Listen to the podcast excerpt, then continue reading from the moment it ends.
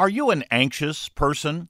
A recommendation from the U.S. Preventive Services Task Force says everyone under the age of 65 should be screened for anxiety.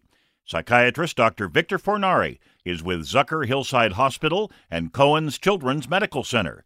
He tells Newsline that some anxiety is actually good for you. Anxiety at a normal degree is important and it helps us to function. We look both ways before we cross the street and we want to be cautious and safe. But more than 10% of the general population suffers from too much anxiety, and that can actually interfere with their functioning, with relationships at school and at work, and cause significant distress. He says they pay special attention to people who suffer from panic because it can lead to an increased risk of suicidal thoughts.